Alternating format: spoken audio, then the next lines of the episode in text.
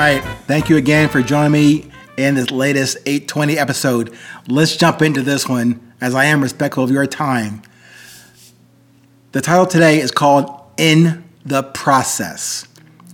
As a professional, my official job and certification for the past oh, almost 30 years, I which call an ORSA. Not an orca like a whale, no. ORSA, Operations Research Systems Analyst, ORSA. And I was trained in that capacity by Dr. Gene Woolsey from the Colorado School of Mines. A fantastic man, so much wisdom in that one body of his life, but he would impart that wisdom, the technical, analytical viewpoints, not just in the numbers, not just in the digits, but really in the the approaches to understanding a process, to make it come live and to make it real to not just yourself as the analyst, but to your customers. In this case, that's back in the Army, but even those who use it in the corporate world as well. So, Dr. Woolsey taught me about for quality control, when you're doing ORSA type work, you must be in the process. You must be part of every facet of the thing you're trying to study or analyze. That didn't include any time series or clipboard in hands or stopwatches or microscopes in tow to dissect every minuscule moment in the process. He asked us to scope and define and bound the system we have chosen to examine and towards a drive for best efficiencies in any process. He also was saying you must walk and work the actual system and process that you're examining and analyzing from inception to production and maintenance. The education that he provided to all the students that he would teach, probably thousands, not millions, over his lifetime, he would say this also only models of a process.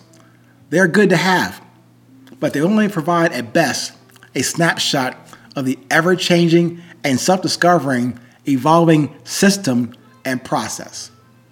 But that process also provides a reference example, a sample or baseline for new systems, processes, and models.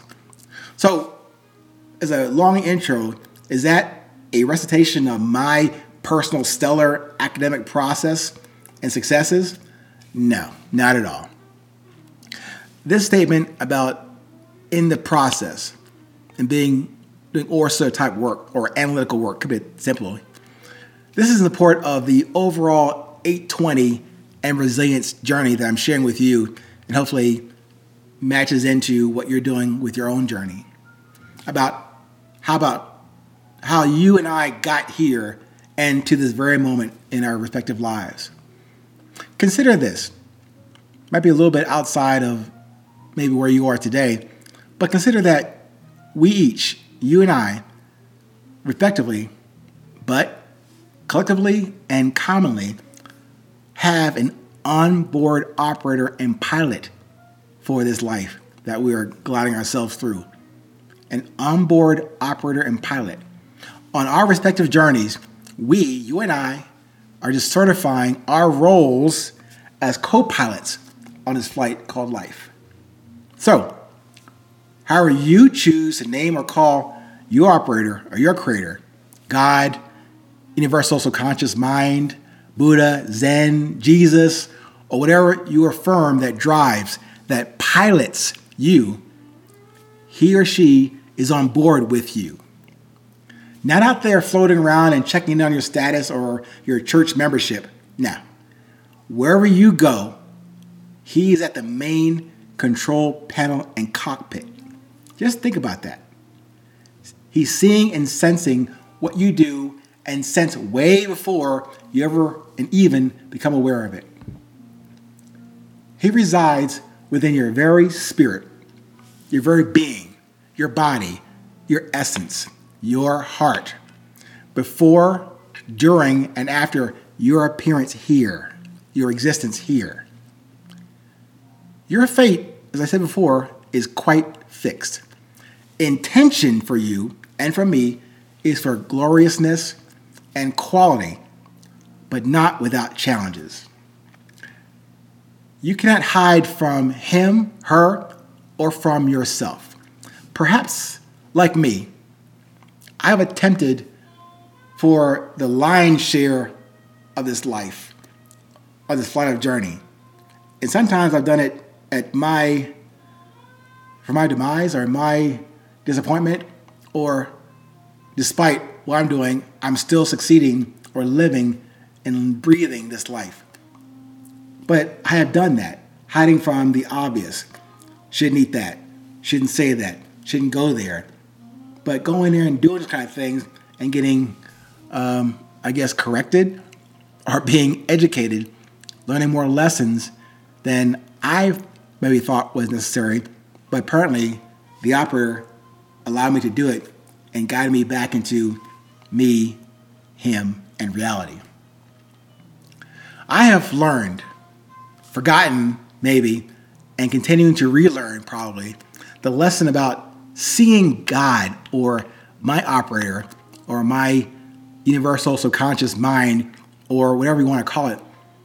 I've, I've learned to seeing that wherever I look and whenever I look into a man's or woman's eyes. But that's a realization for me. But what about you? When you look into that mirror, do you see that main pilot on board? Or do you think you could outsource that responsibility to a self driving Tesla spaceship, for example? The process and system and solution called you, called me, has a primary and secondary operator. But he didn't just create you and send you on your merry way. No, like Dr. Woolsey from the Colorado School of Mines taught me, you have to walk and work the entire system and process for efficiency, sustainability, maintenance, success, and efficiency. I think that summary applies to the work of your Creator in, for, and through you. You might want to check in and on a daily basis with your main pilot. What drives you, however you want to call it. And maybe you can call that, as I have in these 820 meetings and podcasts, call that your personal urgency meeting. It's all about now, not yesterday or tomorrow. This urgency meeting is yours and for you. Thank you again for joining me.